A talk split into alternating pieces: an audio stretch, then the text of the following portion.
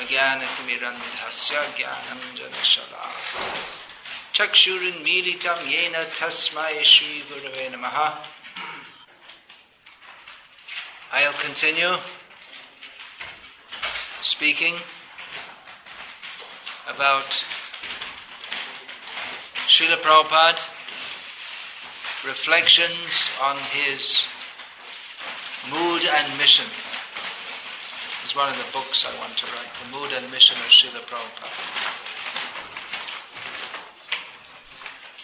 Srila Prabhupada was a preacher of Krishna consciousness, obviously, very extraordinarily empowered preacher of Krishna consciousness. So preaching means not simply to sit on a speed, seat and speak. That Bhaktisiddhanta Saraswati Thakur used to call that a platform speaker. He said apart from that you have to mix with people and interact with them personally. So uh, Prabhupada was a, a, very uh, successful preacher. Preaching means that one who's on a higher level of consciousness attracts people to move toward that higher level of consciousness, Krishna consciousness, and brings them in. Yena tena prakarena mana Krishna nishevayat. Somehow or other, bringing people to Krishna.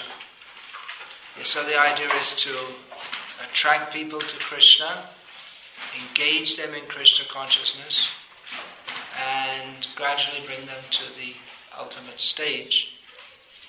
So we've been, I've been talking a lot about compromise, but compromise and adjustment, the two things are quite close.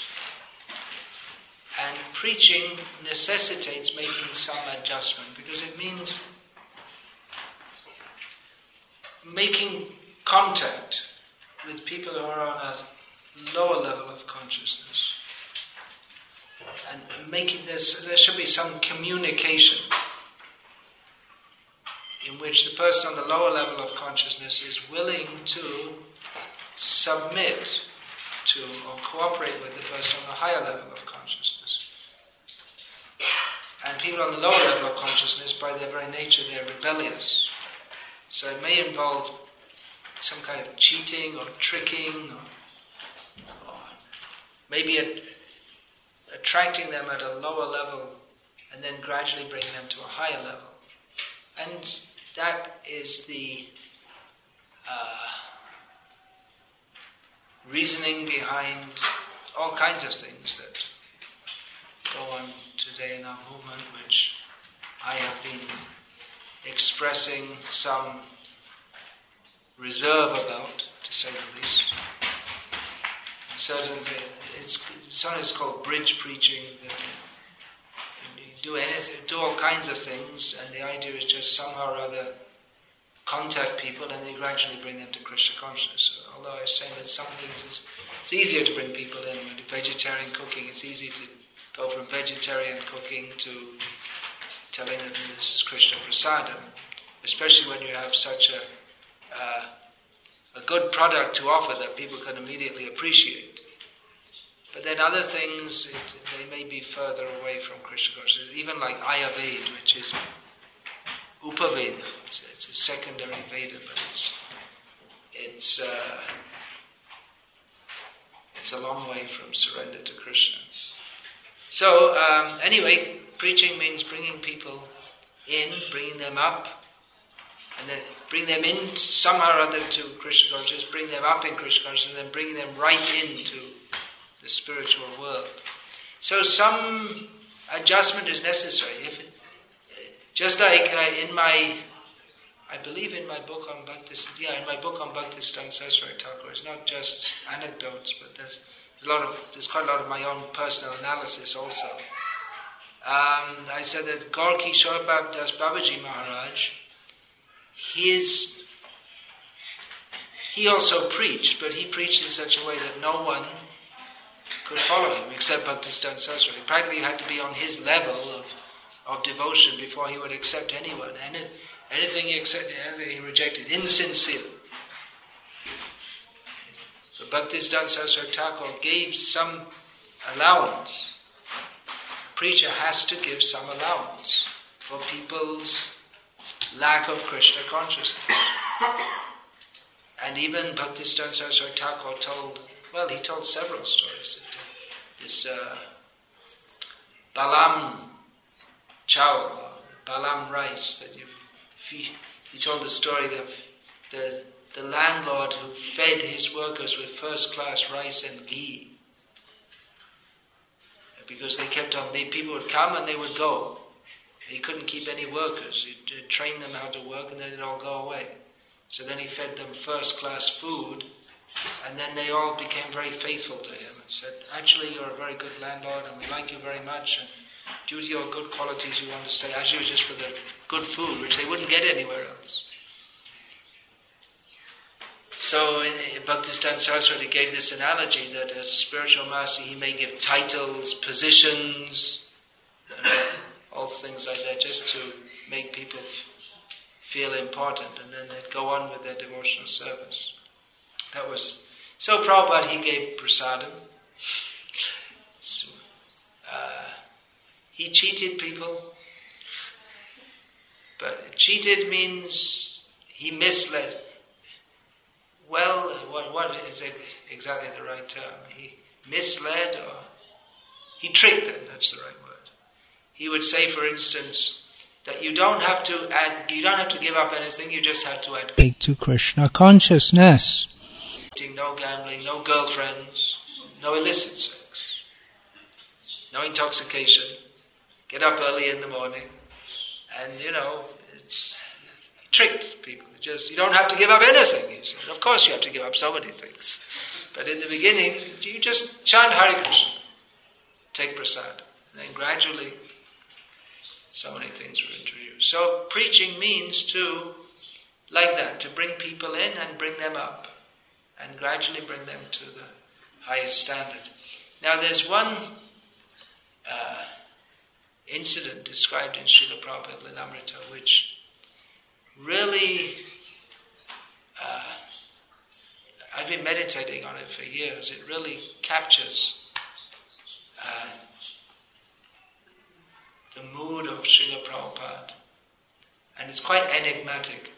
Uh, during, well, before Prabhupada had any property in Mayapur, maybe he just had a small hut or something like this, he went with a few of his disciples and they visited two of Srila Prabhupada's godbrothers' mats in Navadvip over the river from Mayapur.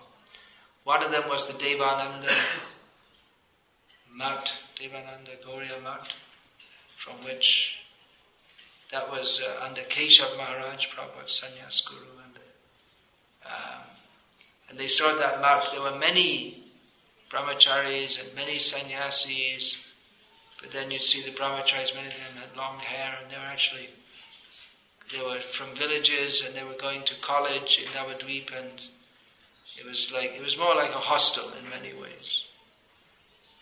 It, it seemed a bit popularistic. a little, uh, what's popularistic? You understand that? It's like a little uh, showy. Whereas at Sridhar Maharaj's mat, it was very philosophical atmosphere and very serious atmosphere. There was hardly anyone there. And I also saw um, one of Prabhupada's godbrothers who was, you know, very, very harsh and heavy and very strict. He only had one disciple living with him. So, uh, anyway, um, when they, yeah, then they got back to Mayapur. Prabhupada had his land there at that time, must have. Because, and then Achyutananda Swami asked Prabhupada that. He said that when we saw the Devananda Gauriya there were many devotees living there, but the standard didn't seem to be very high. Whereas at Sridhar Maharaj's Mat, the standard was very high. There, there were many, in one place there were many people but not much standard. In the other place there were there was uh, not many people but the standard was high. So which one should we be like? And Prabhupada said both. By which he didn't mean that uh, he didn't mean that no people and no standards. He meant many people and high standards. So that's the trick. That's how to have many people and high standards. In the beginning, Prabhupada was very liberal. You have to be liberal to preach. I mean, if, to, to some extent, you have to. You just like we were on Harinam in the city the other day, and then there's some young woman with hardly any clothes on came and danced. I mean, in the temple with the committed devotees, that would wouldn't be allowed. But on Harinam in the city, then you you can't tell them go away. It just goes on. That's all. Dancing, they're just you know for them it's just some fun. But you're not going to tell her, you know, go put on a sari and then join the ladies. It's just, it's, no, it's just beyond their comprehension. So, all right, they're chanting, they're, they're dancing. One very good thing that Dhanabhaya Maharaj does on Harinam, I've seen, he, they have the Hare Krishna, Hare Krishna, Krishna Krishna, Hare Hare, Hare Rama, Hare Rama, Rama Rama, Hare Hare. They have the the uh, banner. What do you call that? The, what's it called? Board. Uh, exactly the word I can't remember. Hmm? Like Plaque, maybe something. Huh? Yeah, yeah. I mean, generally we take that out on Harinam. So people, they come and they start dancing with us, think it's just some fun. And when they do, he has his danda and he's, he points and he says, here, sing this. And he gets them to sing. So that's good. Um, so both things should be there. Both things should be there. The, the thing is, if we, we want to be strict, but we don't want to be so strict that we turn people away. For instance, if you insist that you know, everyone has to fast on Ekadashi, Nirjal, and stay up all night, uh, well, how many people are you going to have to come and join? You know, someone just, they're just thinking about joining the temple and then they join and then after three days it's Ekadashi and you starve them and you make them stay up all night and you know, it's, not very realistic for preaching or, or pe- people may not it'll be difficult to get people to join if you make it very very strict and very austere. A few people may join, they may be, may be very good, but they, they may not have captured the essence of Srila Prabhupada's mission, which is to bring many people into Krishna consciousness, because the essence of Krishna consciousness is not fasting or austerities, it's attachment to Krishna, Krishna's name. So, yeah, many, most Vaishnavas in the past did that. But it, it could be an, practically that would be an impediment to our preaching, which is why Prabhupada didn't insist on it. Auster- we, Chanakya Pandit says austerity is for one. In other words, if you want to do it, you do it, but you don't go around and try to force others to do it. And, uh, Prabhupada, he saw, in, the beginning he told about his chant 64 rounds. He just, he just couldn't do it. So uh, he then made it 32, then he made it 16, no lower than that. He wanted in the beginning 64 hours. But then he adjusted, he very quickly adjusted and made it available to others, but he didn't go below that. So in, in the beginning, Pre Prabhupada was very liberal. Like I said, the deity worship consisted of, there was no dressing of the deities or resting them or any such things. Arati consisted of putting a ghee lamp on a plate and passing it around and everything. This was seen in Hindu temples. You don't see in this country. They don't have Hindu temples. Anyway, they go like that. And gradually Prabhupada, he uh, introduced more standards. So this is, of, as I said, this is often a, a misunderstanding that what Prabhupada gave in the early days, and then some devotees say, well, why don't we go? Prabhupada allowed that, so we should do that. But then Prabhupada gradually introduced more standards. He was dealing with hippies, after all. And it was amazing, it's a miracle that Prabhupada could get these people to follow anything because they were sworn to uh, not follow anything. That was, that was their whole thing, to just not follow any discipline, not follow any leader, and be as wild and unrestrained as they could. That was the whole idea of hippie life. But Prabhupada got them to follow some gradually. And the actual standard of Vaidhi Bhakti, which will lead one to perfection, there are many rules and regulations. So Prabhupada gradually introduced many of them, and he introduced to, a large, a lot of the culture which is intrinsic to Krishna consciousness. Again, he didn't insist on it, but that was the normal standard in the temples that devotees wear what we now call devotional dress. And uh, but Prabhupada didn't insist on it. If, if someone someone came to him and said that, well, do you have to dress like this? No, Prabhupada said you can be Krishna conscious in a suit and tie.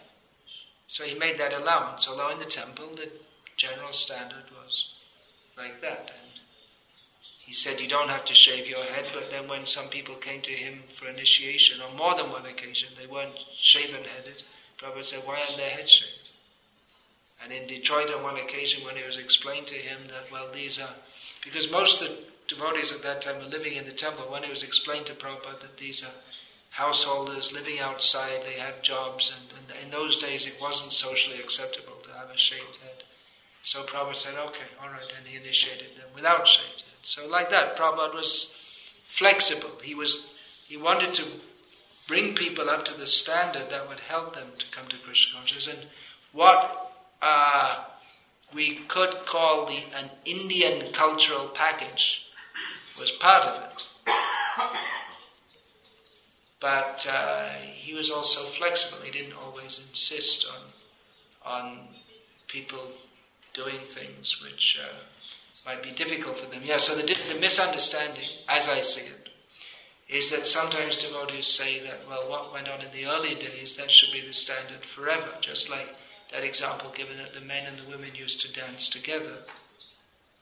But later on, separation was there, and, and Prabhupada wrote about separation of men and women in the first canto of Bhagavatam, even before he came to the West. So it's, it wasn't something that, as some people say, some sannyasis went to India and they became cultural fanatics or something. But Prabhupada himself wrote about that right in the first canto of Bhagavatam, how, how women and men were separated and he, he, says that the, the women in, uh, in Hastinapur or Dwarka, I can't remember, they, they were stood on the top of the building and they didn't go down on the road and mix with the men to receive Krishna.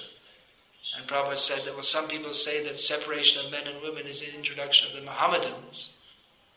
But actually, this was going on when Krishna was there, so it's, it's an ancient part of Varnashram. So, like this, that, that, that's one example. Another thing is this Prabhu, calling women Prabhu, and Prabhupada might have got along with that. I mean, there are many, actually, nonsense things that Prabhupada went along with in the early days, which is maybe quite a shocking statement, but um,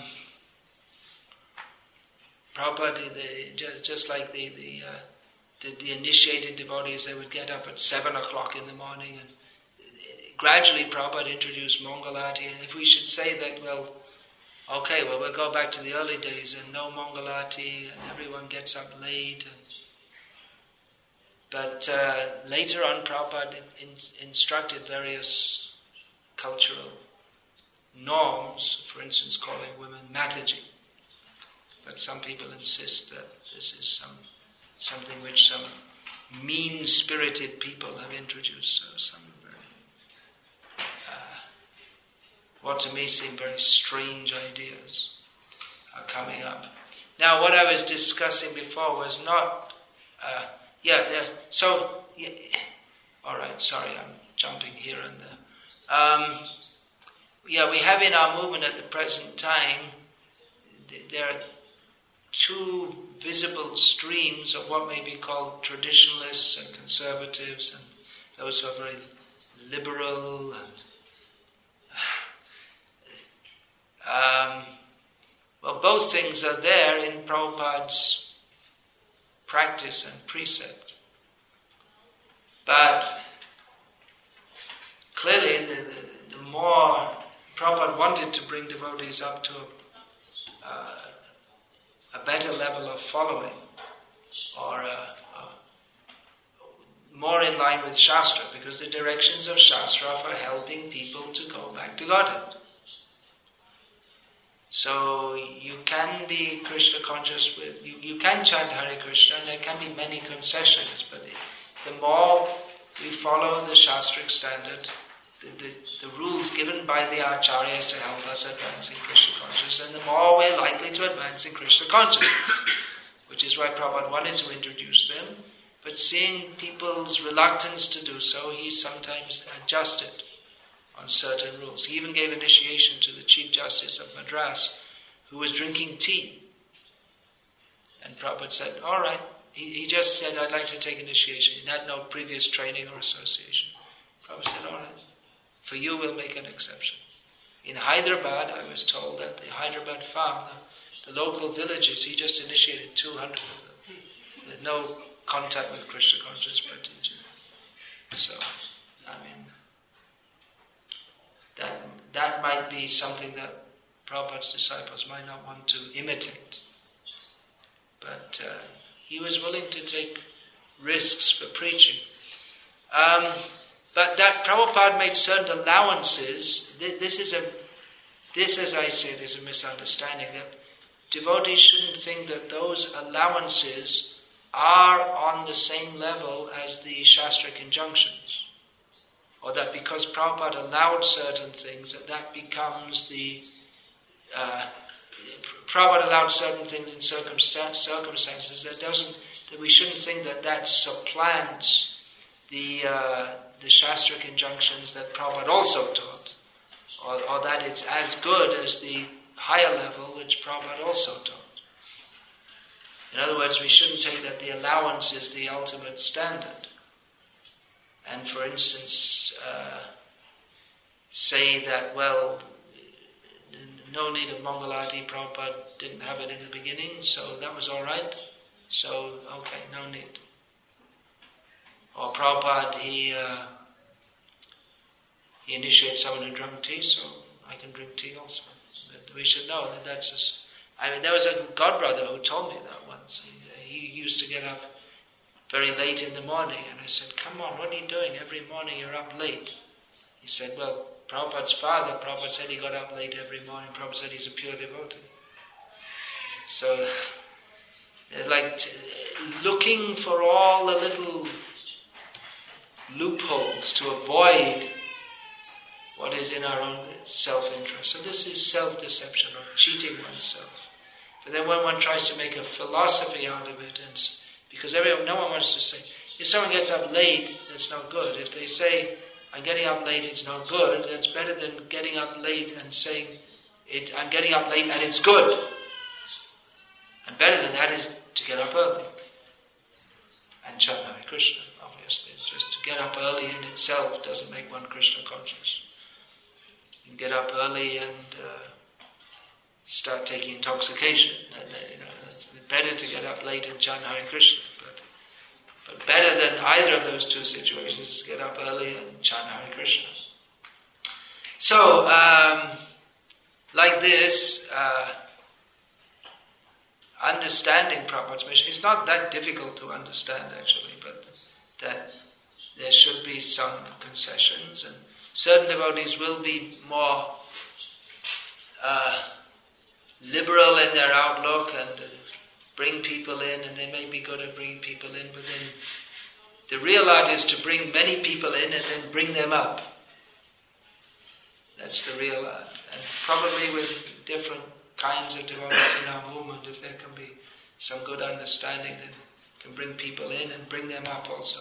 But there is, we, we should understand with these concessions that they, that they can be dangerous also. Just like, for instance, uh, many people like rock music. So if we say that, okay, let, us have a rock band, devotees rock band, and that will attract many people. It may attract many people. They're not, and they may not be. They're not intrinsically attracted to chanting Hare Krishna. So, all right, have a rock band that says chants Hare Krishna. But then uh, one danger is that the devotees who are performing, and even those who are not performing, may become more attracted to the music than the chanting. And uh, become pulled down by that because rock music is, after all, on a low, it's coming from a low level of consciousness. And it may be also that, as Srila Prabhupada himself pointed out, that they may be just attracted by the music, and then when the music stops, then they may not come up to a, they, they may not be very interested in what our actual message is. So yeah, it's it's one way to it's possibly one way to bring people in. If it's it, it's not necessary, it may be done. Uh, but this, as I was saying the other day, like if you bring in Ayurveda or something like that, you bring in something extraneous, you bring in actually an anartha, because they're on the level of anartha, and then you you contact them on the level of their anartha, and you promote their anartha. But then you, it's, it becomes more difficult to, although you bring many people in and you can get them to uh, maybe chant Hare Krishna or some level take interest in Krishna consciousness. But then it becomes more difficult to remove that anartha than if you had in the beginning not promoted it. So there are problems with the uh, what may be called alternative approaches. So it, it, requires, it requires uh, good intelligence to know how to preach. And of course, our most uh, important programs of preaching are distribution of Srila Prabhupada's books, Harinam Sankirtan, Prasadam distribution, and festivals. And festivals, again, we have to see how far we go, just like Sometimes devotees think that anything Indian that's like Krishna consciousness, and then for instance, they have Bollywood dancing, and, which is really quite sensuous on a pretty low level of consciousness. It may be Indian, but it's not. It's a long way from Krishna consciousness. Not every, everything in India is Krishna, Krishna conscious. I mean, Kamsa was an Indian also. so he was a, he was Mathura Vasi, for that matter. So it's not that everything in India is Krishna conscious by any means. Okay, uh, what I was talking about the other day is um, something more serious, just like actually really redefining Prabhupada's instructions and our understanding of him. Um, just like, yeah, devotees, they may not like uh, some of the things that Prabhupada said, they, they can't adjust to it, like Prabhupada's certain statements that Srila Prabhupada made about women, which is, after all, if we consider it, it is a, it is a statement about jivas in a state of bondage. Right? It's talking about the material condition. It's, that shouldn't be equated with what is nowadays called sexism or misogyny. There may be men who don't like women and they say bad things about women or mistreat them. But Prabhupada's statements are on the basis of Shastra about jivas in a state of bondage. And certainly Srila Prabhupada didn't hate anyone. So, uh, that is the general understanding according to Shastra, that the, that the, the male form is better for self-realization, the male human form. And the female form is uh, often considered a block. Although in by Chaitanya Mahaprabhu's mercy, everyone can take to Krishna consciousness. And anyway, I'm not going to get into that issue. It's a hot one, no doubt. Uh, but uh, Srila Prabhupada spoke on the basis of Shastra, which he accepted as reality, and he presented it uh, to us as reality. And we pray Agyana Timirandhasya Agyananjana Shalakaya Chakshurun Minitam Yena Tasmai Sri I offer my businesses to my Guru. I was in the darkest of ignorance and he opened my eyes with the torchlight of knowledge.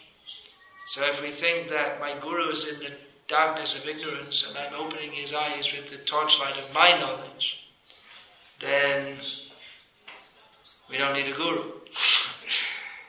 uh, if we think that Srila Prabhupada was mistaken, or, or that people say he was influenced by his Victorian or early 20th century Bengali background.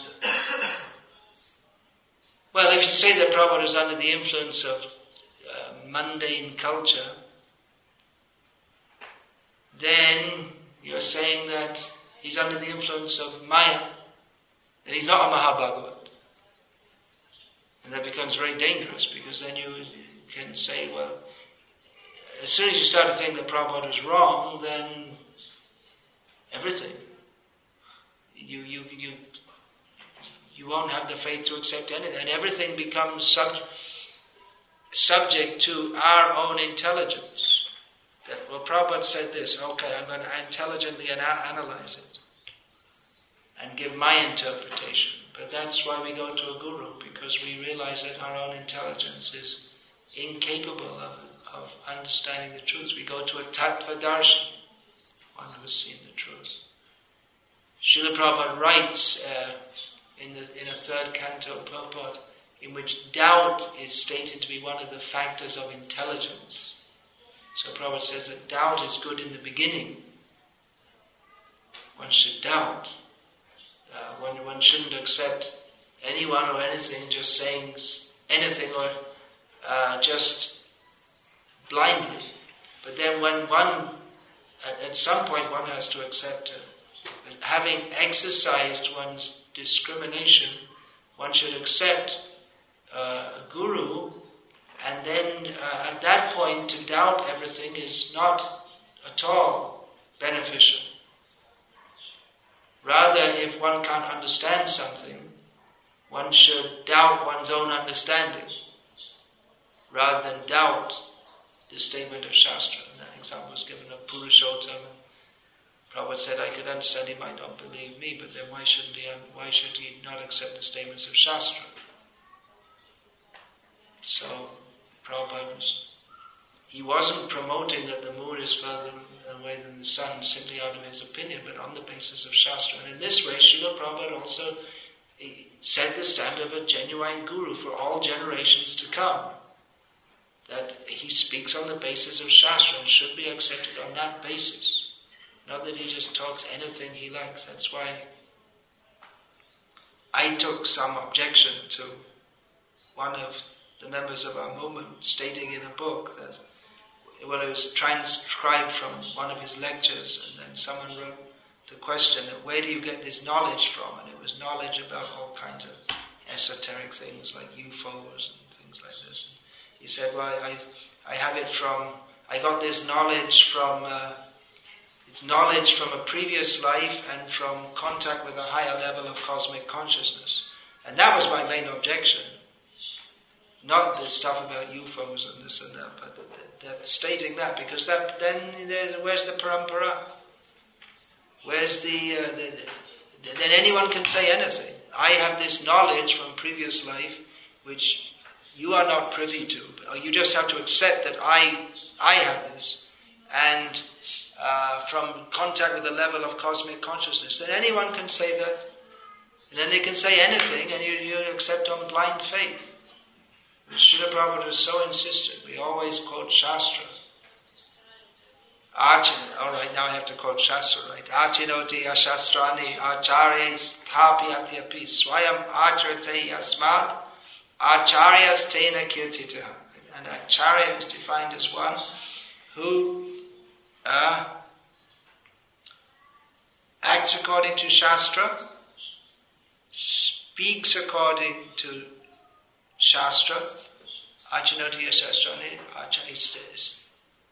Uh, and uh, yeah, and gets others to act according to Shastra also. So, uh, yeah, in this way, Prabhupada was a perfect representative of the parampara. Um, and taught, uh, of course, not everyone's going to be on the level of Prabhupada, and to expect everyone to be on the level of Prabhupada is also not realistic. But one can be a guru by following in the footsteps and of Srila Prabhupada, of speaking according to Shastra, acting according to Shastra, and inducing others also to act according to Shastra. So, that point, if you say that Prabhupada is under the influence of the he's under the influence of this some mundane culture. And you're saying Prabhupada's in Maya, he's under the influence of three modes of nature. Then he's not a Mahabhagavat.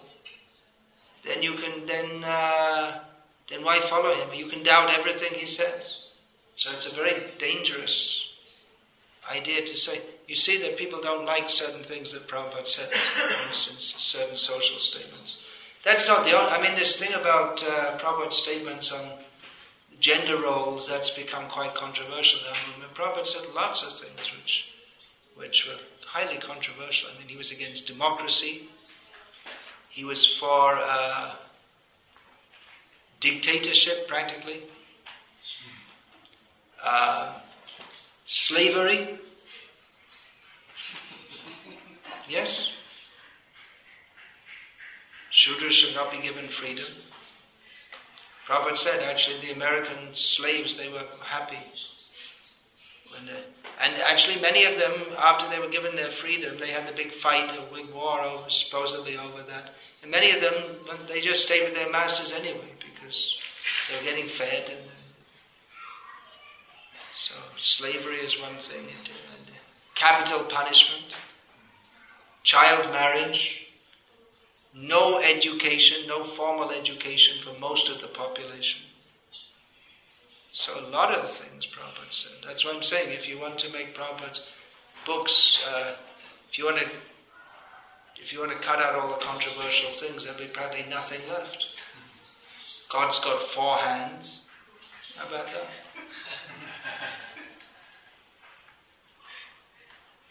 So you could uh, you could say, well, Prabhupada is in Mahabhagavat, but he's still influenced, but still there was some influence of some mundane culture. But then you're saying that Krishna consciousness, state of pure consciousness, is mixed with Maya. So even someone on the topmost level is still influenced by Maya. So either you, if we at all try to bring in the idea that there's some mundane streak in Prabhupada because we don't like what he says, then we're in a lot of trouble. We're, we're, we're offensive to Prabhupada and we're, we're offensive to the whole process of devotional service. We've redefined it. Uh, so really, uh, being a disciple is if you really, if we know what Prabhupada says, it's very, it's very heavy. And maybe that's one reason why Prabhupada did always use these words, rascal, fool, this. I mean, it was a call to either accept, as Prabhupada sometimes said, you take it or leave it. It's up to you. You accept, to accept what Prabhupada says, it's very heavy. It means war against mind. It means practically rejecting everything that we've learned since day one. Of not only of this life, but of many lives. We got it all wrong especially in modern society, the cultural values are so far away from anything even slightly resembling human culture. That's why Prabhupada said, if you come as a disciple, you come as a blank slate. Don't get it. He quoted Chaitanya Mahaprabhu, came, who came before his guru. Guru more murka deki korelo shasha. My guru saw me as a fool, and therefore he chastised me. Chaitanya Mahaprabhu showed that example. Prabhupada would quote that. So, uh, yeah, we should be aware of these things. There are various ideas going around in our movement which are sometimes propagated by uh, various senior people, even, and even sometimes enshrined in GBC statutes. So it's really a challenge for each devotee to understand through Guru, Sadhu, and Shastra. It's a very difficult time for our movement in which, uh, for instance, you know, when there are calls to adjust Prabhupada's books, to change them and edit them, very, very dangerous. So uh, it's a time when devotees have to, as Prabhupada wanted them to, very deeply enter into the understanding of Krishna consciousness so that we're, so that we're not misled we should, when people say something, if we're not sure, then we can, we can question them. That's allowed. Arjuna questioned Krishna. He might have seemed quite rude, maybe even. Of course, Arjuna is quite polite. Ah. Katame tat vijanayam tomado proktavaniti. He said that uh, Param Janma Vivasvataha. He said that Vivasvan is much older than you, and you're saying you spoke to him. How can I understand that? He didn't reject it out he didn't say, Krishna, what are you talking about? They're just talking nonsense. How is that possible? But he asked, How is it possible? It seems like an impossibility. But then Krishna replied, I already told you, we're all going through so many births. So he's in a previous birth. So in this way, Krishna satisfied Arjuna's inquiry. But Arjuna inquired. He couldn't. He couldn't understand. What are you talking? I can't understand it. And Krishna replied. So questioning is not uh, forbidden. And Krishna didn't just tell Arjuna, "Look, shut up. I'm God. Just, just." Just do what I say or I'll burn you in hell forever. That's what the Christians say, right? You believe in it or you go to hell forever. But uh, one reason why Srila Prabhupada appealed to the uh, Western mentality is that he presented actual philosophy and he, he answered questions. Questioning is not disallowed, so uh, if people say something which appears to be not exactly correct, then um, we can question them also. Of course, it can be quite a complex subject when we consider that Prabhupada sometimes, just like that, there was he was very liberal in sometimes, very strict in others. So according to time, place, and circumstance, he would act differently or say different things, and then to extract what is the essence of it. It requires good intelligence, and that intelligence comes not from a university degree, but from Yasya deve para bhaktir yatha deve tata garo tasyaite katitahya prakashante mahamanaha. One should have firm faith in God and Guru, and in this way all the import of Shastra is revealed to one. But if one is looking, that's the point, if one is looking for sense gratification, if one is looking to, for some means of not surrendering to Krishna and enjoying sense gratification while making a show of being Krishna conscious, then we're liable to misinterpret. And that's how all the, that's how all the interpretations of, how has meat eating come to Christianity? When Christ, by all historical records, uh, actual historical records, not the ones that are propagated, he was a vegetarian. It's because people want to eat meat and they want to promote themselves as being good Christians also. So, in this way, they reinterpret. So, this is very dangerous. So, uh, understanding Prabhupada, it's a very big topic. I wanted to make this book, the, mood and mission of Prabhupada. Give me blessing, strength, time, good intelligence, devotion, and I might be able to write on that. And another point, I was talking the other day about the essence that uh, Srila Prabhupada's compassion, it wasn't bodily compassion. There's it often devotees cite, well, there are some instances which have become quite well known. Um, there's one instance of Srila Prabhupada in New Vrindavan saw one of, in an autumn evening, it was quite cool, and Srila Prabhupada saw one of his lady disciples was just standing with thin dress and no warm cloth, and she told the town president, Why has she not got any warm cloth? You should use your duty to make sure she has warm cloth. So this is often cited as an instance of Srila Prabhupada's compassion, which it is, of course. He was concerned with the welfare of his disciples. But at the same time, it shouldn't be misunderstood that that was that was like the ultimate limit of Prabhupada's compassion, is that he wanted to see that people were warm on a cool night. Rather, that small anecdote captured how Prabhupada had full compassion for every living being in the universe. And therefore, he wanted to preach Krishna consciousness. But his compassion was not limited to just, okay, be Krishna conscious and, you know, starve to death or freeze to death. And he also wanted to see to their immediate needs. So, yes, that does show Prabhupada's compassion, how broad it was. It wasn't just some kind of otherworldly, uh, mm, uh, ill-defined compassion. Not, not just, not only spiritual compassion, but on every level, Prabhupada wanted to see that people were uh, looked after and satisfied. So, but it, but if we hear that, oh, that's Prabhupada's compassion. Oh, yeah. So the most important thing is that everyone should be happy on the material platform. No, it shouldn't be misunderstood and misinterpreted.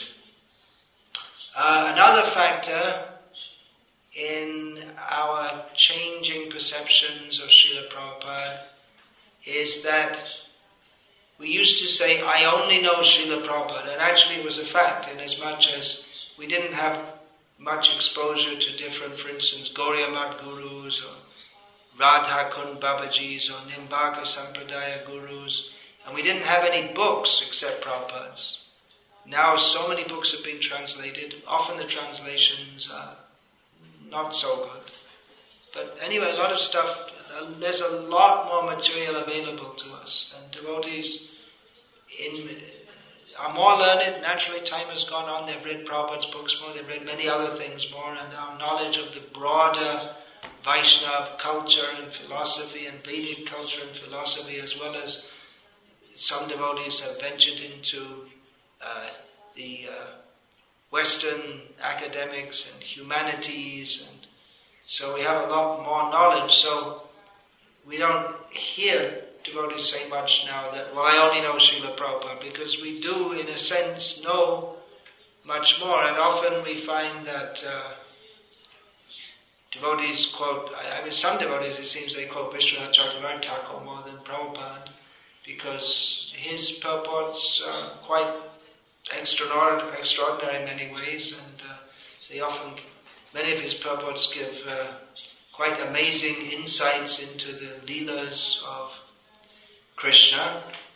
So it's nice that devotees are uh, enriching their knowledge of the teachings of our acharyas. It's interesting that Srila Prabhupada, he based his Bhagavad Gita as it is on the commentary of Baladev Vidyabhushan rather than that of Vishwanath Chakravarti These are the two major Gauriya commentaries on Bhagavad Gita.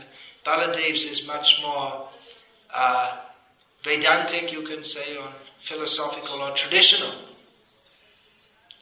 Whereas Vishwanath has a lot of uh,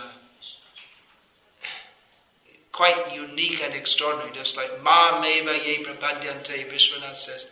When Krishna says Mam in this verse, he's pointed to his chest like this. So that's nice to know that, but for mass distribution all over the world, uh, the philosophical implications Prabhupada chose to to give that.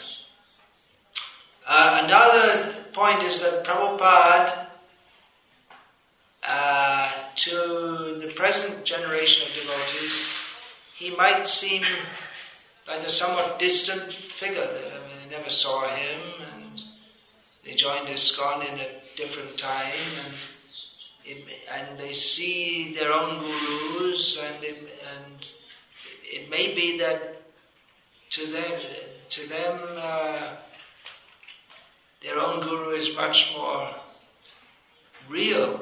They may feel that their own their own guru is more real or real, more significant. So that's understandable in some ways. On the other hand, again, we should understand that uh, Srila Prabhupada is not just another guru, he's not just another name in a list. He's, uh, and what can we say? There's so many things we can say. How Srila Prabhupada is very much the embodiment of, uh, of Nityananda Prabhu's mercy. He was the one who brought Krishna consciousness to the world, and it's by his mercy that this Krishna consciousness movement is going on. Others can come and go, and they do come and go. I mean, we, we didn't imagine that this movement could go on without Tamal Krishna Maharaj. It's, it's, I mean, to many devotees in America, at one point, I mean, his, his presence was, even in Prabhupada's presence, his presence was so powerful and dynamic, although Tamal Krishna certainly never promoted in any way himself as being any like a substitute, nothing like that to Prabhupada, but practically speaking, the devotees in, in the Radha Damodar party, they were trained by him, guided by him, and he was, uh, even though they were initiated by Prabhupada, Tamal Krishna was very prominent in their spiritual lives. So he was uh, very powerful and very influential. Uh, and he's gone in this, yeah, he's gone. but uh, the movement goes on.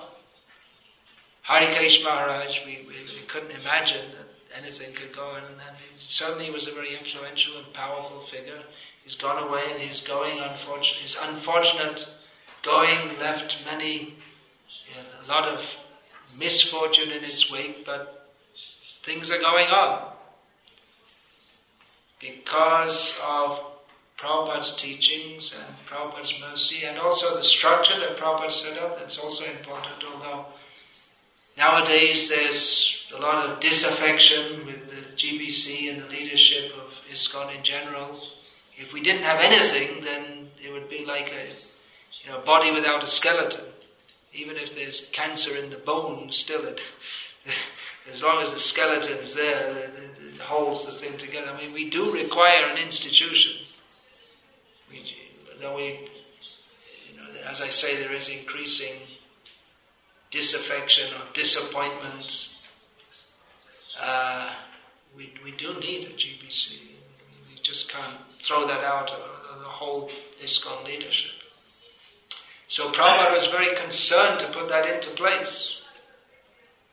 We shouldn't think that the institution of ISKCON is just, it's not necessary or it's just meaningless or external. In one sense it's external, but it's required to give uh, shape and form to our preaching and an authority structure which is required. So that's also one of Prabhupada's gifts.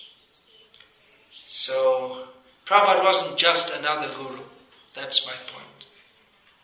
Uh, ISKCON today is going on by His mercy, according to His teachings. And guru in ISKCON means follower of Prabhupada. And that will be true for generations to come. And of course also follower of Bhaktisiddhanta Saraswati Thakur, follower of Gaura Kishor Das Babaji. Uh, but Srila Prabhupada's uh, contribution, he himself has said, my books will be the law books for the next 10,000 years. So, uh, many people are writing books, and that's good. That's kirtan. That will go on, must go on, but uh, it's important to understand and know the mood and mission of Srila Prabhupada. He's not just another guru.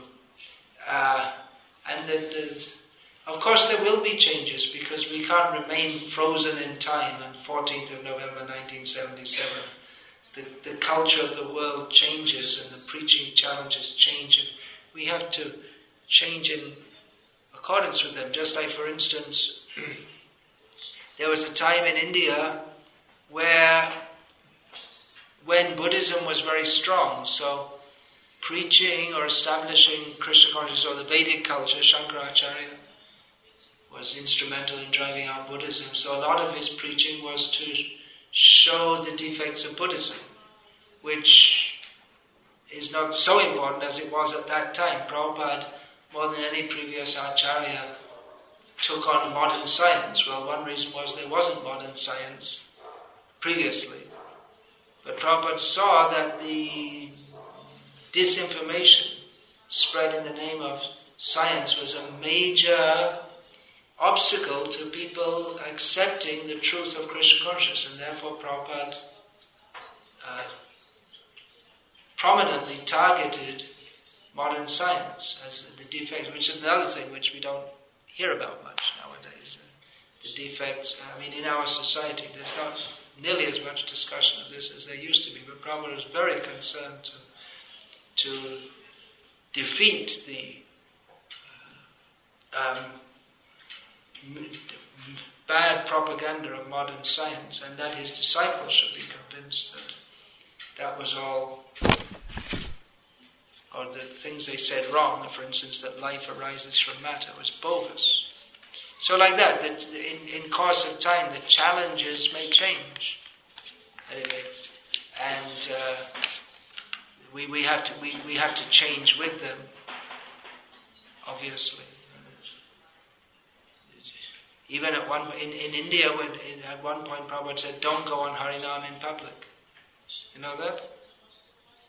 Because in in Calcutta, his disciples were going, and then people were throwing coins. Prabhupada said that's not good because beggars. It was common that beggars would go and they'd do Harinam, and people would throw them some coins. And Prabhupada thought, well, people are treating us like beggars. That's not good. Then he started the life membership program. Go to the big men and take donations from them for building temples and give them books. He said, stop doing Harinam. At that point, that's not an eternal instruction. But uh, it's quite amazing, isn't it? Seeing as Chaitanya Mahaprabhu's main method of propagation was Harinam. So it, it does require transcendental intelligence to understand the Acharya, his He's uh, fathomless, we can't understand everything about him, and there may be various valid understandings of him, but there may be also various invalid understandings, and we should be uh, very careful to um, distinguish between what is what. Now, in this regard, now, uh, little less than two months ago. I'm just going to change to a slightly different subject here. Um, a little less than two months ago, in a lecture in Bhaktivedanta Manor in England, I uh, spoke on a similar subject about uh, some of the, some of the things one of my god brothers had been publicly saying, or his uh, comments on some of the things that Srila Prabhupada had said. And I mentioned the name of that devotee. And I won't do so now because that has been uh,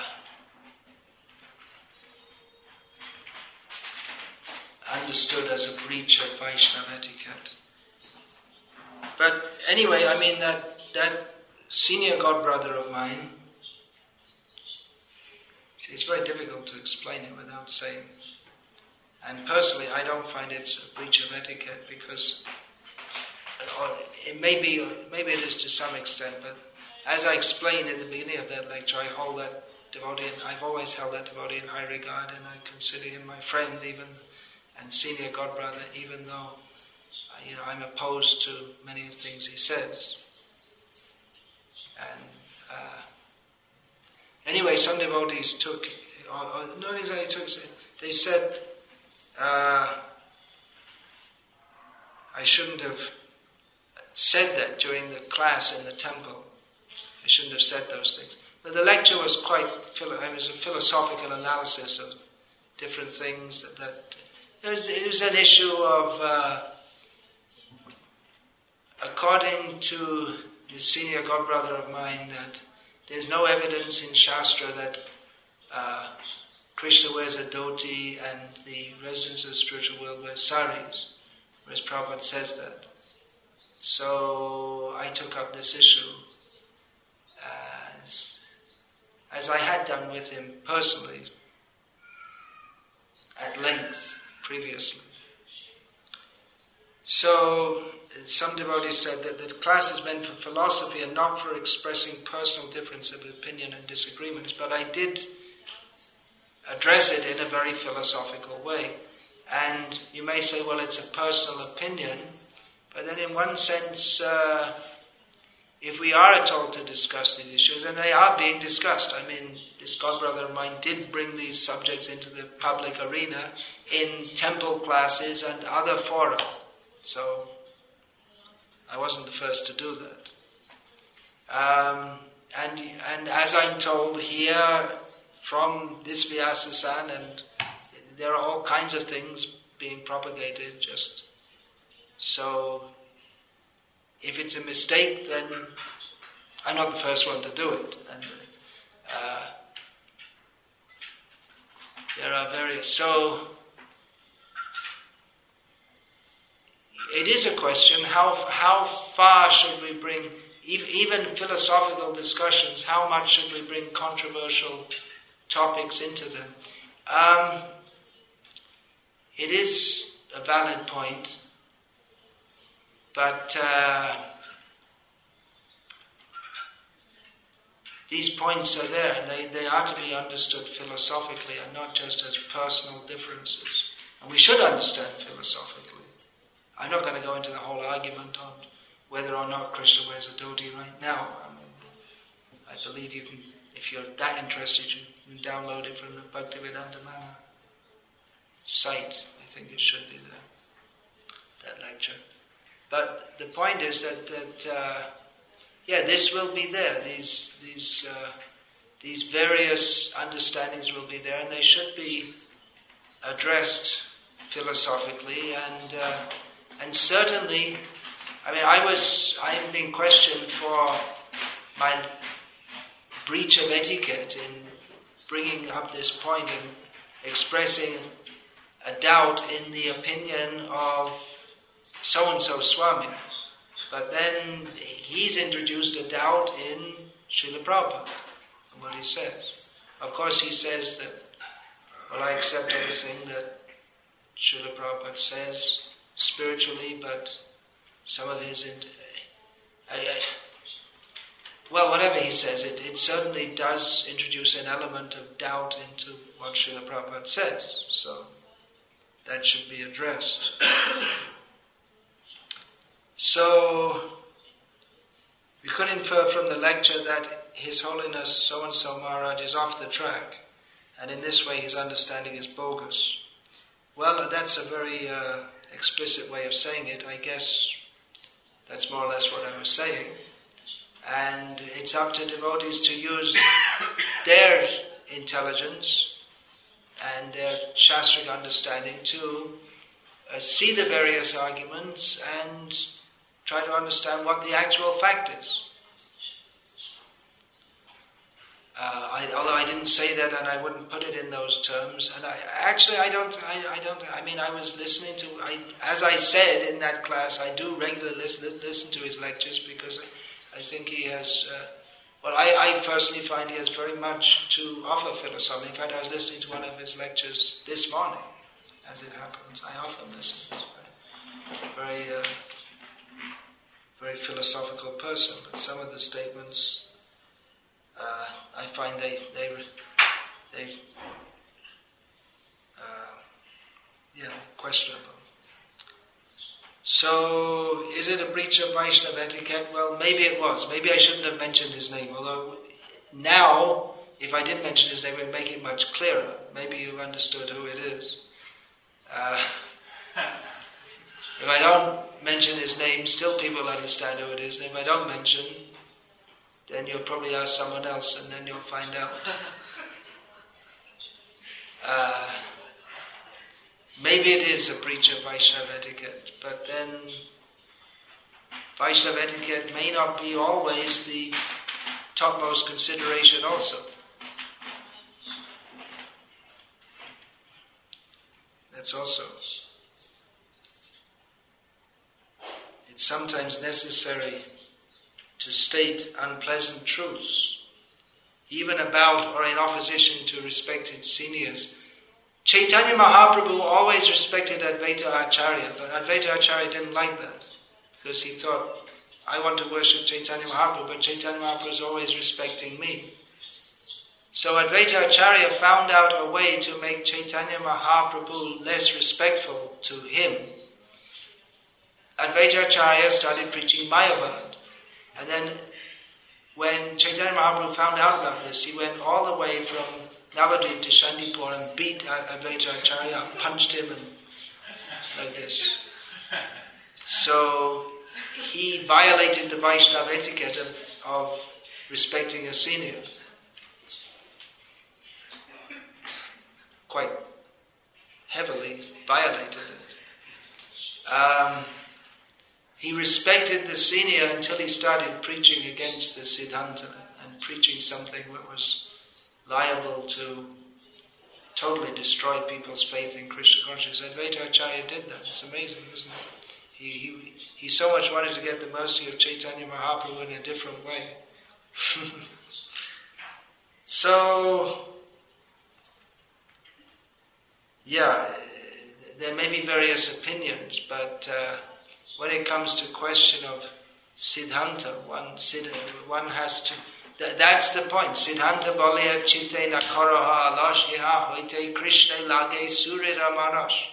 One should not avoid discussions of Siddhanta. Prabhupada translates this. One should not avoid discussions of Siddhanta considering them controversial. Because by doing so, one, by discussing them, one's mind becomes more attached to Krishna. So even though the subject may be controversial, we shouldn't avoid it and think that's controversial, I'll avoid it, but rather we should enter into it and understand clearly what is the proper understanding. So Siddhanta is more important than etiquette, at least according to this example that, I, that I've given.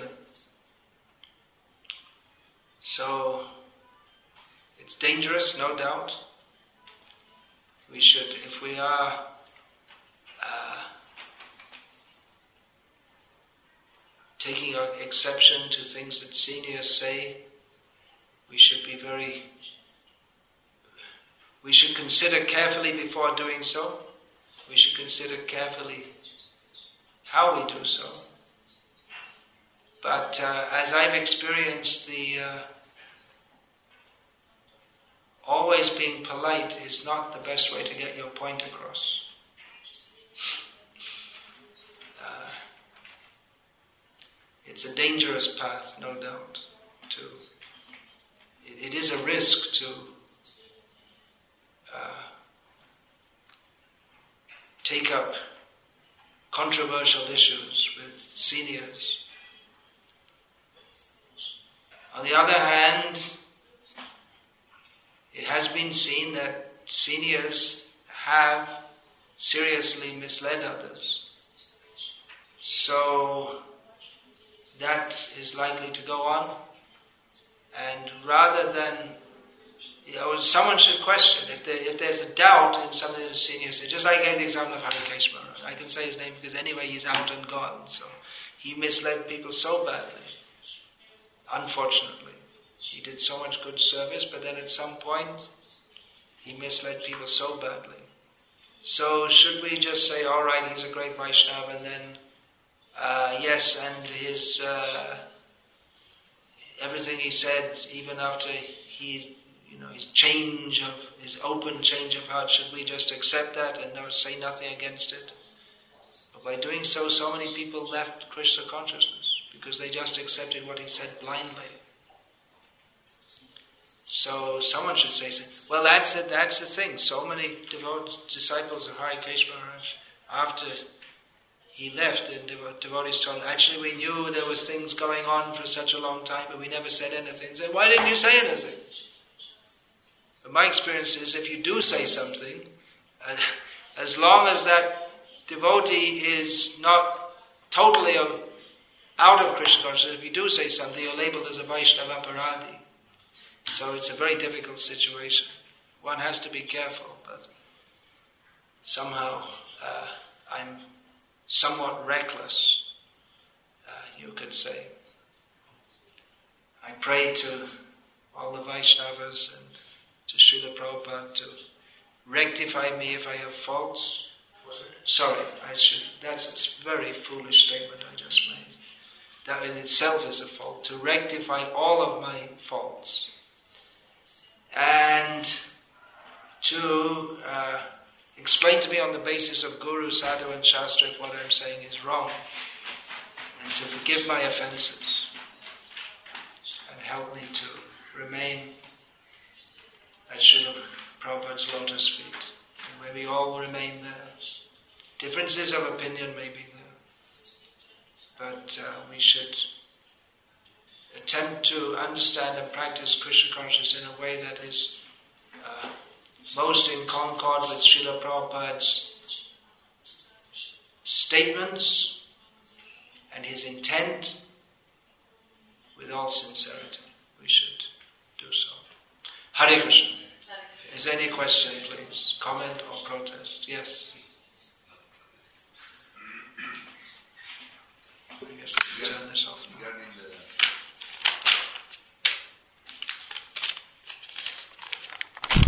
Regarding? Regarding the where the dhoti, no? Srila Prabhupada said that if we go in Sankirtan with not, uh, not with dhoti, it is not that we are uh, broken some principle, but uh, we are. Uh, yeah, if we go on, if we go on Sankirtan with not with dhoti, we're not breaking any principle. Yeah. Book distribution Sankirtan, Prabhupada gave full allowance for that. For for wearing karmic clothes. Because this is the main for distributing books. Although nowadays it may be in many places that wearing dhoti is just as, or sari is just as uh, good for distributing books. It may have been in the, in the 1970s in America and England when there was a lot of suspicion of our movement that wearing non-devotional clothes was better. But, well, I introduced here through Vasudev Datta Prabhu in this country wearing dhoti on book distribution. And uh, the results, he has reported, are just as, they're, they're, just as good. So it's hmm? even better, maybe, yeah. Because, well, immediately people can see who you are. So if they stop, it's, that's good. You're already halfway there. If they see you in a dhoti and you approach them with a book. And if they're not interested, they'll just immediately go away. So so my point was that uh, when we go in Dhoti and Sari, we identify with uh, our culture. Right, exactly. I, will just say that again. Uh, when we go in with Dhoti and Sari, we identify with our culture. We identify with something different. We, we, have, we, we are not part of the uh, pounds, shillings, and pence and sense gratification society. But when leaders say that there is no evidence in the Shastra that Krishna wear dhoti, that make, uh, can create a doubt in our... Uh, Yeah, when so when leaders say that Krishna doesn't wear a dhoti, that creates a doubt. And, and why are we wearing dhotis? Yeah, that's what I'm saying. It's uh, it's it's it's almost it may, it may seem like an innocuous statement, but it's almost like a spear in our heart, isn't it? And what are we doing? So is it? Just uh. That's why I thought it, it may seem like a small point, but I thought it important enough to. I mean, I'm not on a campaign about it. Maybe I should be, but but uh, it does create a feeling, feeling that one thing that well, what is uh, was Prabhupada wrong in what he stated, and then is this dress? Why, why we dressed like this?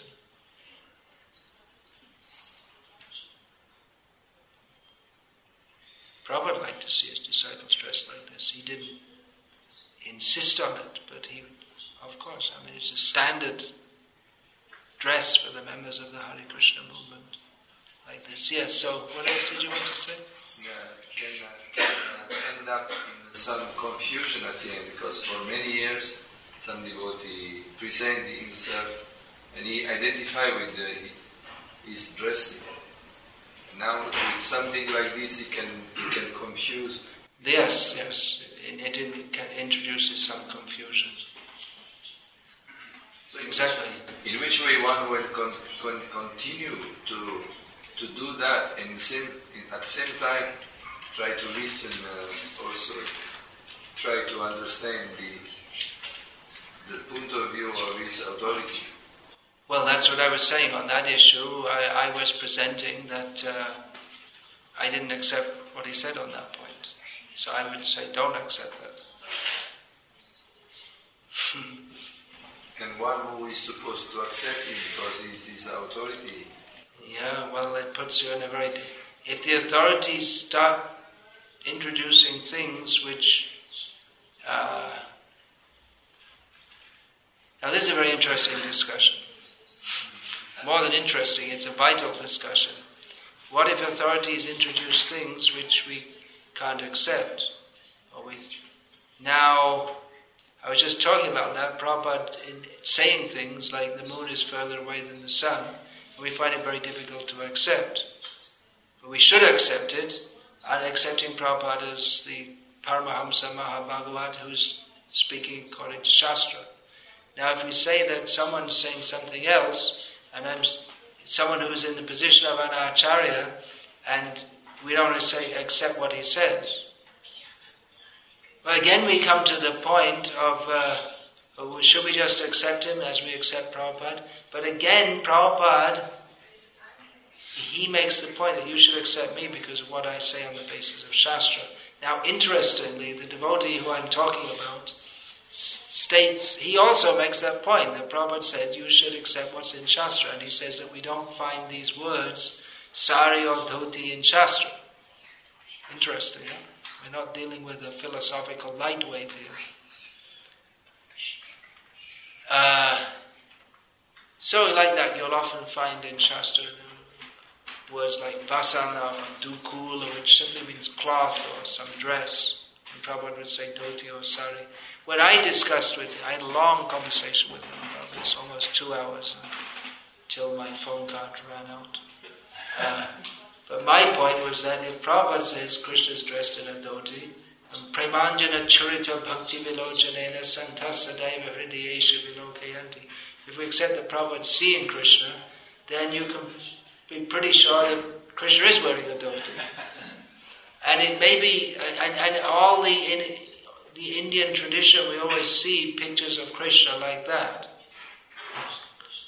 So, uh, it may be that Prabhupada, if you really want to get into some kind of cultural analysis, it may be that Prabhupada is using the term dhoti in a broader generic term than just like this is not a dhoti. Often devotees say this sannyas dress, they refer to dhoti, or some they say it's a lungi, but it's not a lungi either. Lungi is a Muslim dress.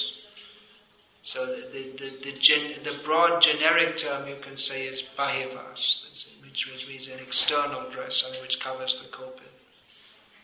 So you may say in a in, in a uh, in a Prabhupada is using the word dhoti in generic term. One thing's for sure, as I also pointed out, that, well, he, he didn't seem like he was so sure, but he said that the, uh, I said Krishna's not wearing blue jeans. Now he made a point that, well, in the spiritual world there must be unlimitedly more variety than in the material world, which is just this little tiny little earth in one tiny little portion of time in this worst age. Surely the spiritual world has more variety, and Krishna's not just dressed in just one style of dress. But then, uh, well, I, it's in that lecture I gave in London. I said that well, actually, the, the, much of what much of Krishna Lila, it's all the same. It, the, the variety, he's born to Vasudeva and Devaki, he goes to Vrindavan, like this, he fights certain demons. Much of it is the same. He has Rasa Lila. It's not that he has Rasa Lila, they have, you know, they have disco dance style one night and waltz style another night. It's, one night they bring out the uh, electric guitars and the djembe drum. There's no djembe drum. Or accordion. or harmonium, for that matter. Uh, so there, there is much of the, the sameness, but the variety comes from. Well, there are variations in the lila, and it's it's like the the uh, the play and the emotions and the words and the, the, the difference comes like that. But it's not it's not that uh, it is what would nowadays be called Indian from our point of view. Much of it is it's a big discussion. I don't get into details. I've done I've done so and other. I can't get into it now. Yeah, I mean one or two more questions. Okay, my question is uh, about also something very, very controversial.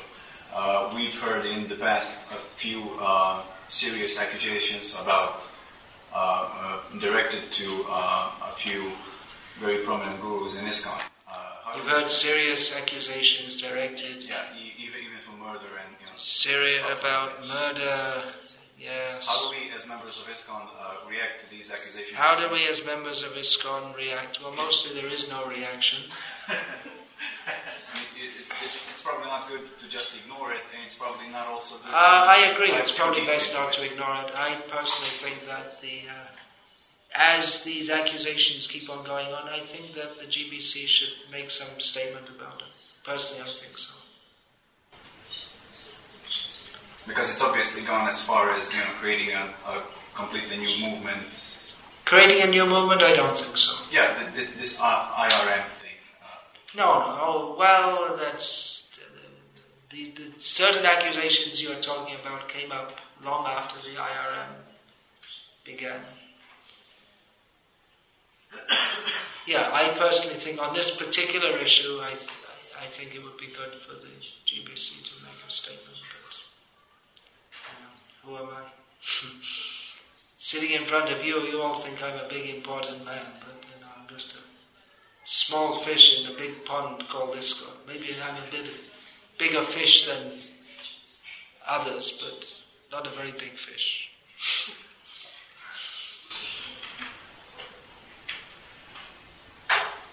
yeah. So, uh, we could notice in the past of ISKCON that some senior members and Buddhist announced it doesn't matter, did deviate from Srila. We saw in the past that some leaders deviated from Prabhupada. Devotees who had been very uh, much respected and very uh, respected for their adherence to Prabhupada, they later deviated. Yeah, we've seen that. And some, so to say, younger devotees, next generation devotees were noticing this. The next generation devotees noticed this. Yeah, young devotees were noticing this, like, so probable that it will also happen in the It'll probably that also happen in future. Yes, that's one of the main points I've been making in this series of lectures. So, So one should be what, philosophically aware. yeah, so what's the proper reaction? What should be our as younger devotees? What is the proper reaction as younger devotees? Well, I recommended that you be alert and philosophically aware, and uh, read Prabhupada's books, stick to the essence, and find good association where, take good association wherever you can find it. And another thing is also uh, not to be overwhelmed by controversies. That's also another point. There's so many controversies, and if there are a thousand controversies in ISKCON today, then tomorrow there's going to be a thousand and one, because someone's always dreaming up something new. And I, I, I know, I mean, I, many devotees, they, they come out with all this, did you hear about this or hear about that? And you can spend your whole life hanging out on the internet and discussing this and that, but at the end of life you have to remember Krishna. Which seems to be the, uh, most of our leaders in ISKCON, they seem to have this approach, just, you know, throw all the controversies in the basket and just chant Hare Krishna, which is one approach. But on the other hand, if they're not addressed, then doubts may fester. So it's probably better that at least some of them which are more prominent are addressed. But another thing is that many people are unreasonable and unphilosophical, so it, it is difficult to uh, even discuss with them. I mean, that's one thing I like about the devotee I was just talking about, is that uh, even though I certainly disagree with him on certain philosophical points, I appreciate that he's philosophical and uh, and actually he is he's like making some innovations and this and that. But one thing he's been stating for years is this: that our movement in America is it's pretty much a non-entity, and we have to, like I was saying, you, preaching means you make some adjustments. So his idea is to make some adjustments to make to accommodate people and bring them in. I don't agree with the degree of adjustments that he's made. But I appreciate, I, I sincerely appreciate the spirit behind that. So maybe people think I'm on a trip against him. Maybe I am, but uh, I, you know, I'm very sincerely. If he walked in the door here, I'd, you know, very sincerely embrace him. He's my friend and elder brother. Maybe I'll dream about him. Often when I talk about my godbrothers. I, try, I had a very nice dream last night about Jayapataka Maharaj. Then I met him and I embraced him, and it was a little painful for him. and He was very thin, and that's. But then he was telling, you know, what would he talk about? About preaching. He said, "Oh, I went to Gujarat and where you're preaching, and I met the king of this place, one of your disciples. What's his name? It was just like it was real, you know." So we want to. Uh, we, we want to see that uh, there, there, may be differences, but you have to see um, devotees have dedicated their lives to Krishna also. It's no small thing. I mean, even Harikesh Maharaj, such a mess he made, but such good things he did before that. And at the end, Prabhupada will see the good things, I'm sure of that. Prabhupada's more, know, more kind than we are. Quite likely. So we can't accept some of the things he said, but at the same time, what tremendous service he's done. We should see that also.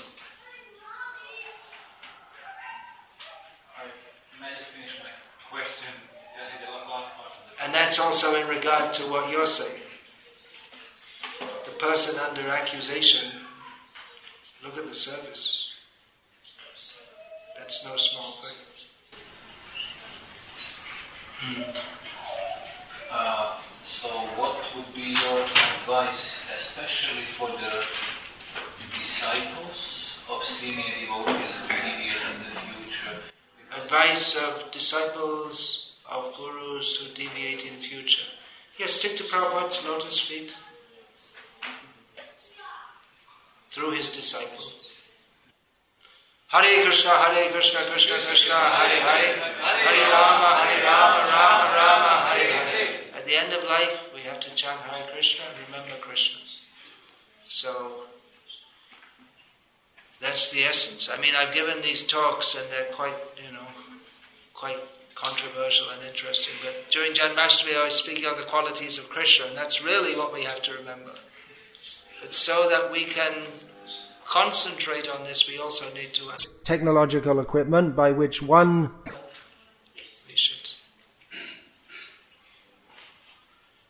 Our real essence of life is if we can happily chant Hare Krishna and think of Krishna, dream of Krishna. Hare Krishna. Srila Prabhupada ki. Thank you for tolerating me seriously because um, in some places I get, maybe I will get banned, I don't know. So far, I'm not banned from Slovenia. Uh, some places, you know, either directly or indirectly, I'm not allowed to come back because I have a habit of talking of things which, uh, you know, the kind of things you're not really supposed to talk about, but I talk about them anyway. I, I like I said, I may be there may be some faults in my presentation, but if there are, the devotees may correct me, and uh,